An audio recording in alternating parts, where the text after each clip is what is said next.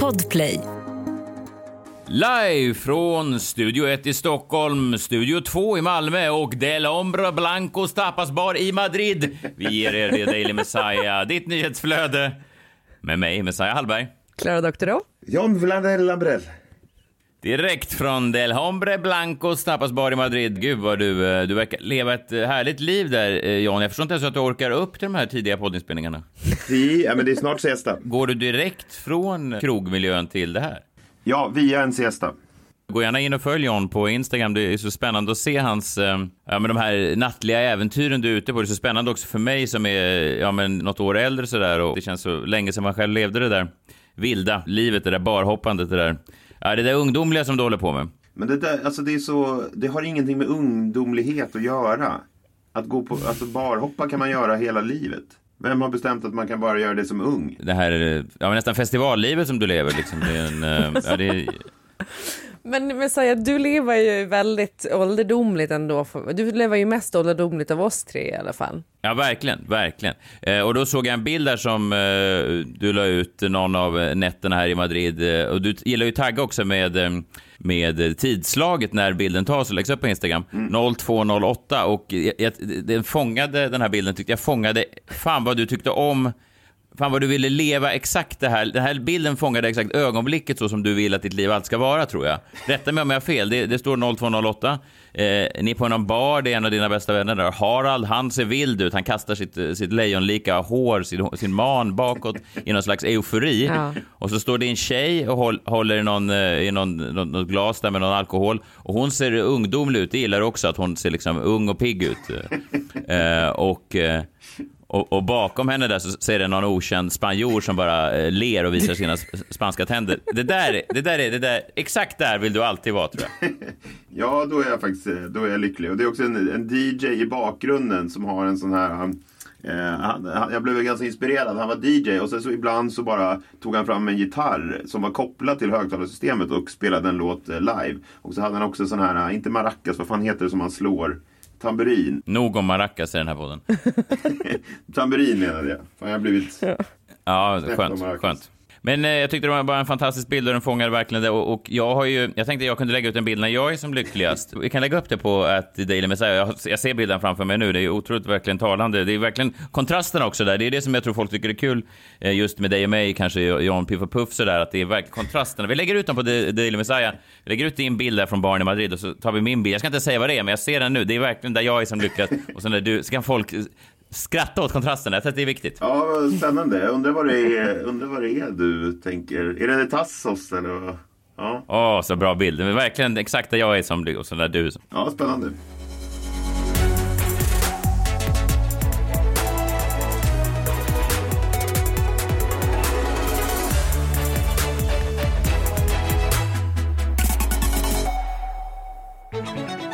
Torsdag. Eh, jag befinner mig i eh, Malmö. Det är verkligen en internationell eh, podd nu. Det är jag då är nere i Skåne och Madrid och så Stockholm. Det är all over the place. ja, jag är i Huddinge. Det är så exotiskt. Verkligen. Jag minns hur roligt jag tyckte det var att resa runt i Sverige när jag började som komiker. Men nu har jag ju då i april gått in på mitt trettonde år. Och jag, jag tror ingen, alltså jag är, jag är så jag tror att min hjärna har anpassat på något konstigt sätt. För nu när jag åker, jag tyckte om att åka tåg och sånt där förut också, men när jag åkte tåg ner då till Skåne i, igår, fy fan vad jag vantrivdes. Jag sitter liksom och är arg, på, jag känner mig iakttagen, jag är paranoid. Jag, min hjärna kan inte ens, eh, jag kan, jag kan inte koppla av eh, alls. Alltså förut kunde jag sitta och jobba och sådär, nu sitter jag bara med en intensiv huvudvärk. Och så kommer man fram till något hotell och så packar jag är, fan vad trött. Jag önskar att de kunde bara zooma mig direkt till de här olika gigen. Varför flyger du inte då? Ja, fast flyg är ännu krångligare. Ja. Då är det ju ännu mer av det här jävla mäcket. Varför känner du dig förföljd för? Nej, men det är, alltid någon som uh, sitter och sneglar på en sådär. Och, och, och jag kan inte föreställa mig hur det är om man skulle vara så att säga, ännu mer känd. Men det, jag tycker att det är... Jag, jag känner mig väldigt o, obekväm med, med, det. Det är därför jag alltid har eh, såna här... Jag gillar ju att dra upp huvor och sånt där och mm. solglasögon och jag tycker ju jag, jag beter mig ibland som Rihanna fast jag är snarare på Jakob Ökvist nivå. Men, det, det... men kan det vara att du sitter med solglasögon inne på tåget som gör att folk sneglar på dig? Ja, det är lite märkligt. Nej, det är det verkligen inte. Det är jag, det är Liam och det är många sådana stora celebriteter. Såg ni inte honom i Mello? Han var ju... Ja. Det är ju fascinerande. Jag är ju då nere i Skåne för eh, gig. Igår var jag i, eh, i Malmö. Jag uppträdde i Malmö och ikväll ska jag föra mig till eh, Lund, mejeriet. Där det är en trevlig scen 20.00. Men när man går då i Malmö så ser man reklam både för Let's Dance som har premiär då på fredag. Så ser man reklam för Masked Singer som har premiär 25 mars. Och det finns ju någonting spännande just med um, TV4s program, att de fortsätter in absurdum. Det känns som att det är det sista som kommer kablas ut om bomben skulle komma någon, någon gång till Sverige. Så känns det som att TV4 kommer fortsätta och, och premiära alla sina de här formaten. Mm. Uh, Fångarna på fortet och allting. Det känns som att det, det, fan det sista vi har i Sverige är att det upphör. Mm. Och det sämsta vi har. Nej, jag, jag, tycker, jag tycker att det kan vara eh, kul ibland, men det är bara, det är bara fascinerande att jag tror att ingenting rubbar det. SVT måste ju liksom ändra sin tablå och så vidare. TV4 ändrar väl ta mig fan aldrig sin tablå. Alltså det, den bara den bara matas på. Det känns som att alla på TV4 kan ha dött och så bara fortsätter programmen att komma ut ändå. Ja, verkligen. Det som är intressant tycker jag med TV4 är att alla bara spelar med i det här. Alltså media spelar bara med i när de då presenterar nya Let's Dance-deltagare så blir det då bara, det blir ett event liksom på alla kvällstidningar. Det är ingen som ifrågasätter det, utan nu har vi bara tagit det för givet att det är så det ska vara. Aftonbladet har tagit det väldigt långt nu med Masked Singer, som är några veckor bort. De har då, jag vet inte om ni har sett det här, eh, på sin eh, Nöjesbladets eh, hemsida så skriver de då listan uppdateras när nya masker presenteras. Alltså de, alltså som att en direktrapportering. Alltså, alltså ja, men det säger ju heller ingenting. Det är en sak om en artist är klar för Let's Dance, men här är det så här, breaking news, Lokatten ska vara med i årets Masked Singer. ja. Lokatten. Lokatten joinar Fru Kanin och Sagoträdet. What? Det trodde jag inte. Hur fick de tag i Lokatten? Och listan uppdateras när nya masker presenteras. Det är ju inte riktigt maskerna i sig som är eh, grejen här. Det är väl snarare de bakom maskerna, men det gräver de ju inte, utan de accepterar bara TV4s breaking news. Nu blev mjukglassen klar här häromdagen. Ja. Mjukglassen ska vara med i år. När vi gjorde radio förut på Energy, då sa ju cheferna, eh, glöm inte lägereldarna. Kommer ni ihåg det? Ja. De sa det till mig. Ja. Att lägereldarna var ju typ så Idol och Masked Singer. Sånt som då så alla har en relation till och alla verkar titta på. Mm. Att det ska man prata om, så det är någon slags ekosystem det där. Ja, jag tänkte prata lite mer om eh, just det där i eh, dagens minut.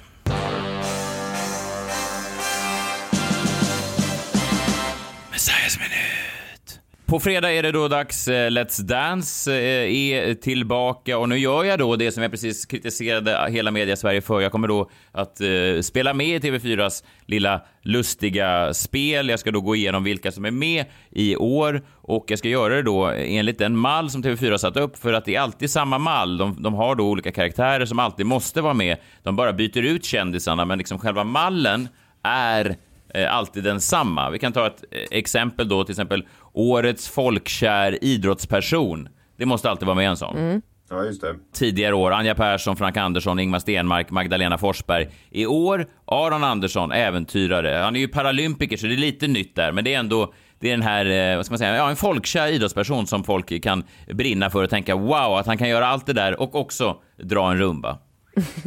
Mm.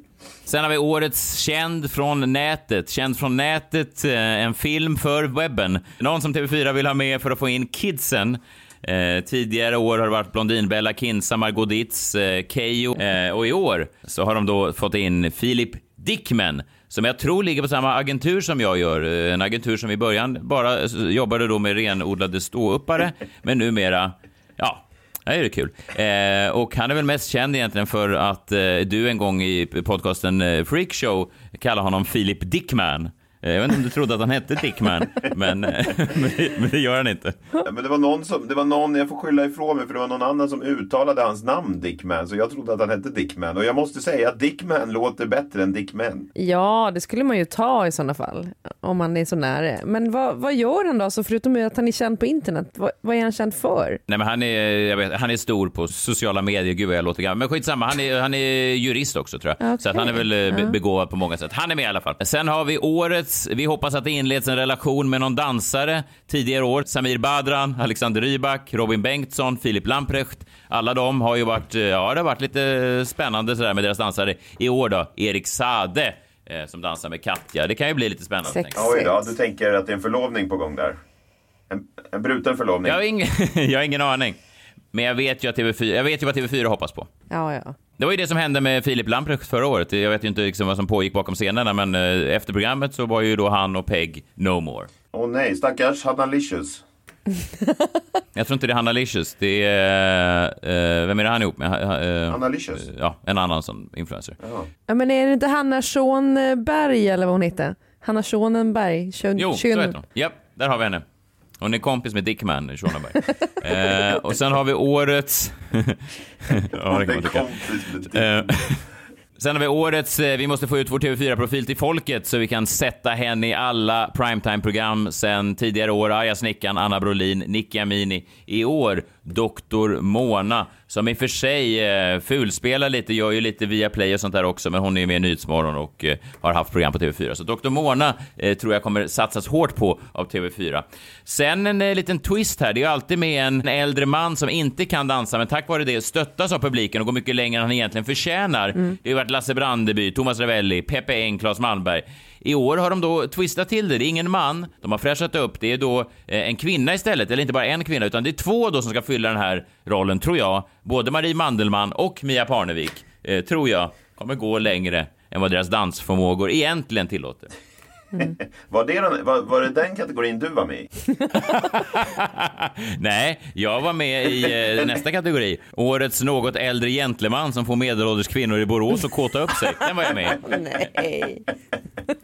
Jo då, jo då, tidigare år, tidigare år. Arga snickaren, Marcus Schenkenberg, Mendes, Martin Melin. I år, trollkaren Henrik Fexeus. Va? Okay. Om de inte blir våta på naturligt sätt så kan han göra det med tankekraft.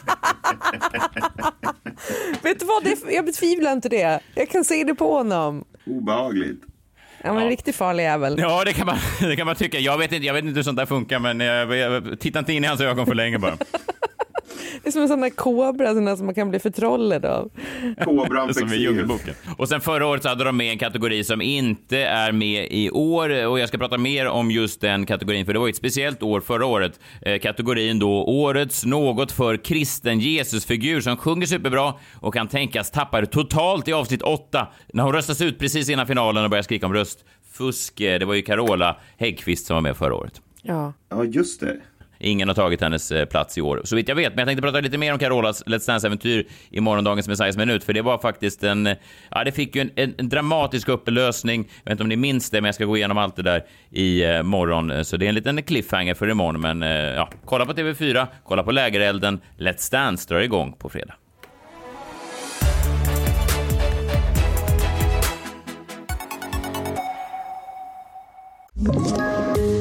poddtips från Podplay. I podden Något Kaiko garanterar östgötarna Brutti och jag, Davva, dig en stor dos skratt. Där följer jag pladask för köttätandet igen. Man är lite som en jävla vampyr. Man har fått lite blodsmak och då måste man ha mer. Udda spaningar, fängslande anekdoter och en och annan arg rant. Jag måste ha mitt kaffe på morgonen för annars är jag ingen trevlig människa. Då är du ingen trevlig människa, punkt. Något Kaiko, hör du på Podplay. Därför är gardinerna.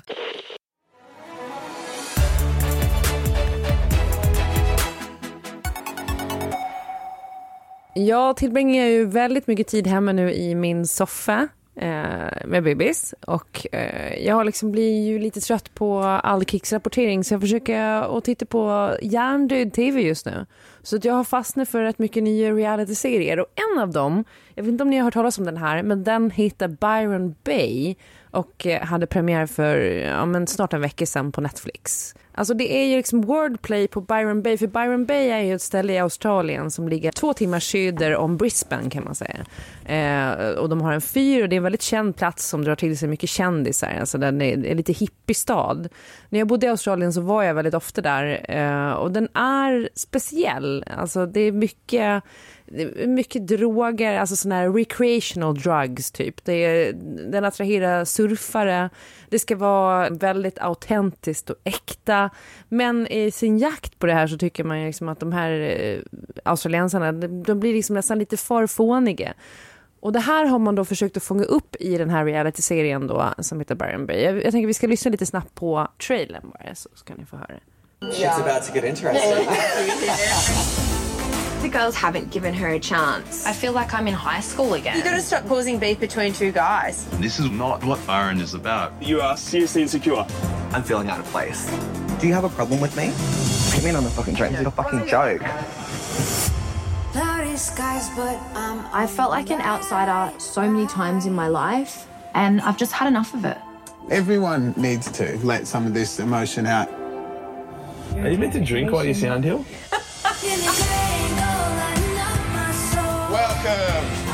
There's so much great that we can do in the world. You have no idea what you guys have done for me. Ja, alltså det, det är en hjärndöd realityserie men jag tycker att de flesta realityserierna är ju hjärndöda. Det ligger ju i realityseriens koncept kan man säga. Och det är nästan inte, det är inte det som är problemet med den här serien. Det är åtta avsnitt. Eh, Man, man tugga sig igenom dem ganska snabbt för att det finns ändå lite spänning. Eh, I, I de här åtta avsnitten så är det några intriger och de avhandlar bland annat då om en tjej som kommer från Gold Coast, om hon är fake eller inte, om hon är autentisk. Det är väldigt mycket drama kring det här. Det finns en influencer med 1,2 miljoner följare och de vet inte om han har köpt sina följare och sådär. Det är spännande liksom. Eh, blandet med då att de gör olika typer av sån här klangmeditation och det är eldspel och det är naturporr och så. Eh, men det som jag tycker är mest Ja. intressant med den här är backlashen som har varit. Och då lät det lite så här. Now, a new reality show coming to Netflix is copping serious backlash from a small Australian community. Byron Bays is set in the town it's named after, following the dramatic lives of social media influencers. But the community is furious, saying it's a complete misrepresentation of Byron Bay, and now they are trying to shut it down. Ja, alltså jag har eh, kollat lite på den här, de här demonstrationerna som har dykt upp och då är det så att folk som bor i Byron Bay, som är liksom äkta Byron Bay-invånare, de har gått ut på, på vägarna och demonstrera. Så de har samlats och demonstrerat mot den här realityserien och vill att Netflix ska eh, plocka bort den. För de tycker då att den inte representerar det riktiga Byron Bay. Och eh, det var också en sån manifestation där eh, typ ett hundratal surfare surfade ut och bildade liksom en stor ring ut i vattnet, vattnet som var liksom genomkryssad för att bara så här, eh, ja, men protestera mot Netflix och att, att det här är... Ja, men Det låter som en väldigt det australiensisk protest. Men verkligen. Att de tar till Att man tar surfbrädan. surfbrädan ute i vattnet och protesterar. Alltså det är som Ja. lastbilskonvojen i Kanada fast i Australien. Verkligen, det är the Aussie way att göra det på. Men det är också det som blir något så, något så konstigt, för de protesterar ju mot att den här serien är ytlig och att den liksom visar ett ytligt Byron Bay som inte finns. Och, och, och ändå så gör de en jätteytlig protest, alltså, manifestation. Och man tänker ju... Du De, menar att de blir anklagade för att vara, för att vara ytliga och så, så är det då eh, 40 killar som heter Chad som Ja. hoppar upp på sina surfbrädor. Ska vi. Ja. Och alla är jättesolbrända och har supersnygga kroppar och de ligger där ute, ute, ute i vattnet och ser så skitsur ut. och bara såhär nej, no to the Netflix series. Och så tänker man också så här, när världen ser ut som den gör och vi har miljöproblem och vi har kanske ett stundande tredje världskrig. Är det verkligen en Netflix reality-serie som liksom kretsar kring tio stycken spån? Är det det man ska lägga sin tid och energi på? Alltså finns det inget annat de kan protestera mot? Det är min fråga till australiensiska ambassaden. What the fuck guys? Alltså gör något vettigt om ni ska göra någonting. Protestera inte mot en, en hjärndöd reality-serie. De, de gör bara det som liksom de får betalt för att göra. Så ja, men ni kan eh, se serien. Den finns på Netflix som sagt. Den är rätt kul och så kan ni kika in på den här protesten också. Det finns lite i sociala medier om den. Jag tycker protesten låter roligare än serien om jag ska vara ärlig. ja, men faktiskt. Torsdag förra veckan så eh, gjorde vi en liten, eh, det var ganska spännande, det var en, vad var det du kallade det nu igen John? En watch-along. Vad, vad sa du att det hette? En watch-along.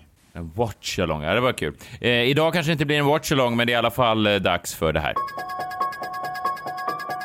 Krimmorgon. Just det, varje torsdag så tittar du närmare på ett krimfall eh, i det förflutna och eh, ja, så även denna, denna morgon. Jag tänkte prata om eh, flight MH370. Har ni hört talas om den? Jag är dålig på flightnummer. Var det den som försvann mellan, eh, eh, på väg till Peking 2009? Nej.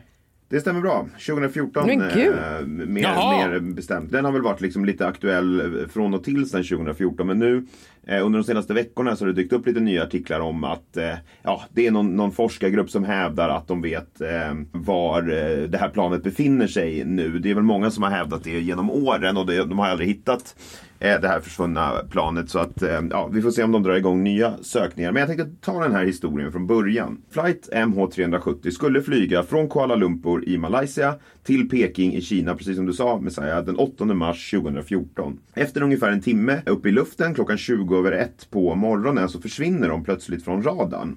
Eh, man gör flera försök att nå planet men inget lyckas. Och det här är den sista ljudupptagningen från planet när det lämnar malaysiskt luftrum. Vi kan väl lyssna på det bara lite kort. Lite svårt att höra kanske, men de säger alltså, kaptenen säger Good night Malaysia. Det är lite intressant, för det är också namnet på en av kungens favoritstrippklubbar också. Good night Malaysia. Men det finns inga samband? Eller? Nej, jag tror inte det. det. Det råkar bara vara så. Efter att kaptenen har sagt Good night Malaysia så stängs transpondern på flyget av och planet försvinner helt från radarn. Eh, ombord finns totalt 227 passagerare och 12 besättningsmän. Och vad som har hänt med det här planet blir ju direkt ett mysterium då, för man börjar göra sökningar i Sydkinesiska havet men hittar ingenting. Eh, ett mindre flygfält samtidigt i Malaysia har plockat upp signaler från ett stort passagerarplan under natten. Vilket skulle visa på att planet har gjort då en U-sväng och helt vänt om från sin planerade rutt. Men några veckor efter eh, misslyckade sökanden så upptäcker ett brittiskt företag hur det gick att spåra flight MH370 genom att jämföra signalernas frekvens med de frekvenser som i vanliga fall kommer från sådana här plan kunde man då skapa en bild av hur flygplanet har rört sig i förhållande till företagets satellit. Alltså trots att transpondern var av. Jag förstår inte riktigt hur det här funkar. Alltså att förklara det här för mig är som att försöka förklara för Glenn Hussein hur marknadsekonomi fungerar. Det är lite krångligt. Men de har kunnat följa, det här brittiska företaget har kunnat följa det här planet efter att transpondern stängts av. Och då upptäcker man att planet har flugit i mer än fem timmar efter att det försvann från radarn. Och kanske då mest intressant av allt, det har gjort flera svängningar. Och att det har försvunnit från radarn strax utanför Australiens västra kust. Kanske utanför Byron Bay. Och, där, eh, och det är långt ifrån där eh, man tappade kontakten med det såklart. Och det finns ju väldigt många frågetecken kring det här försvinnandet. Alltså nästan lika många som kring varför TV4 fortsätter att göra nya säsonger av alla de här jävla Masked Singer. Men nu tänkte jag berätta vad som hände med flight MH370. Är ni intresserade av det? Jag tycker det är så spännande du det där. vet det. Ja, jag tycker det är så spännande det där när, du kan liksom bara pinpointa ner det, för man tänker att många experter, flygexperter och så vidare har ju eh, antagligen forskat på det här i många år och är fortfarande lite osäkra, men jag tycker om det där när du tar tag i situationen och bara tar den i kragen och säger så här ligger det till. Ja, eh, jag tänker nu berätta vad som hände med flighten och framför allt kanske varför det hör hemma här i krimmorgon om någon nu undrar det. För det var nämligen ett brott. I, i slut. Tack för morgonen här. Vi hörs imorgon. Jag tror du löste det. Det var ett brott. Även så här, ungefär ett år efter planet försvann i juli 2015 så hittades i landflutna vrakdelar på ön Reunion som konstaterades troligen här, härrörde från det här planet då. Eh, och 2018 så upphörde sökandet efter det försvunna flygplanet. Sökandet beräknas alltså ha kostat nästan 2 miljarder kronor. Så vad i helvete hände egentligen? Var tog planet vägen? Det kan ju inte bara försvinna. Det är det här jag tänkte avslöja nu. Alltså teorierna har ju varit många. Var det en kapning? Var det en olycka? Var det en terrorattack? Var det något avsiktligt från någon av piloterna? Jag har läst och sett det mesta om detta och jag har landat i, och det är ingen Göteborgsvits, utan jag har landat i denna slutsats. Jag tror att det var planets pilot, Saharie Ahmad Shah, som medvetet kraschade planet på det här sättet. Man har utrett honom som eventuellt skyldig till detta men aldrig kommit fram till något konkret. Han hade gjort en liknande flygning på sin flygsimulator som han hade hemma. Och det fanns rykten om att han hade haft ett olyckligt äktenskap, att han kanske var deprimerad och sånt där. Men inget som tydligt pekade på att han skulle kunna gjort något så här. Det är ju, ska jag vara väldigt tydlig med, att man, man kan ju ha problem med äktenskapet och vara lite deprimerad utan att för den delen köra plan ner i, i havet. Ja, alltså det finns ju ingen rak linje mellan det tänker jag. Nej. Nej, jag vill inte att han ska dra ner alla oss i skiten. Det är det jag försöker säga. alla, alla olyckliga äktenskap. Nej, men, men jag har ändå landat i att det var han som ligger bakom det här. För det är någonting väldigt specifikt som får mig att luta åt det. Och det är svängen. Svängen med stort S. Svängen? Svängen med stort S. För efter att planet har gjort sin första U-sväng och flugit tillbaka över Malaysia så sker en ny sväng norrut. Och det är precis vid en ö utanför Malaysias kust som heter Penang. Penang var platsen där den här piloten, kaptenen, föddes och växte upp.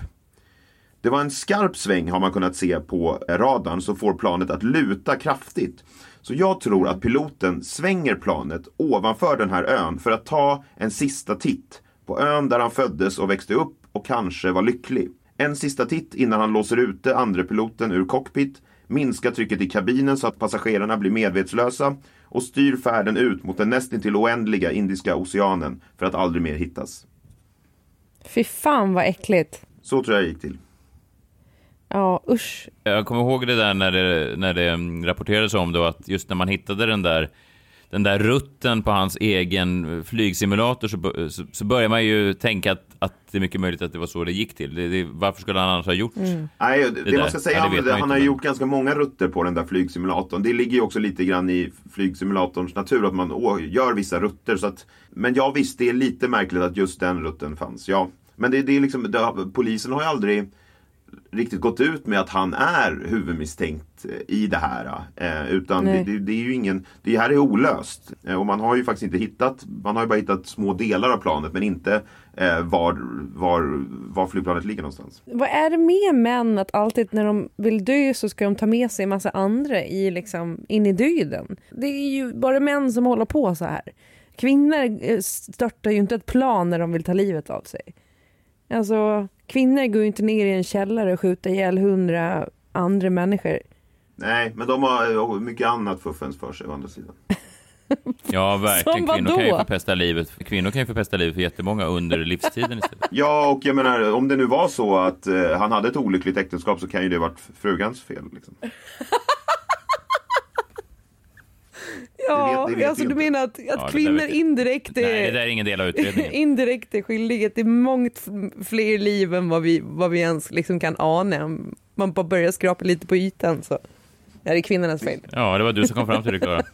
Okej, ja men absolut. Ja. Men med den slutsatsen får vi eh, stänga butiken idag. Klara Doktorov avslutar med att säga att egentligen, se bakom de manliga mördarna. Bakom varje man med pistol står det en kvinna och tjatar. Det var dina ord, Klara Doktorov.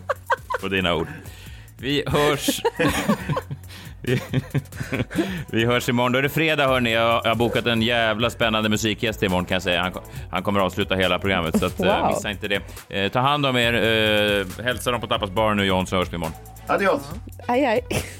Hej, hej. Adios.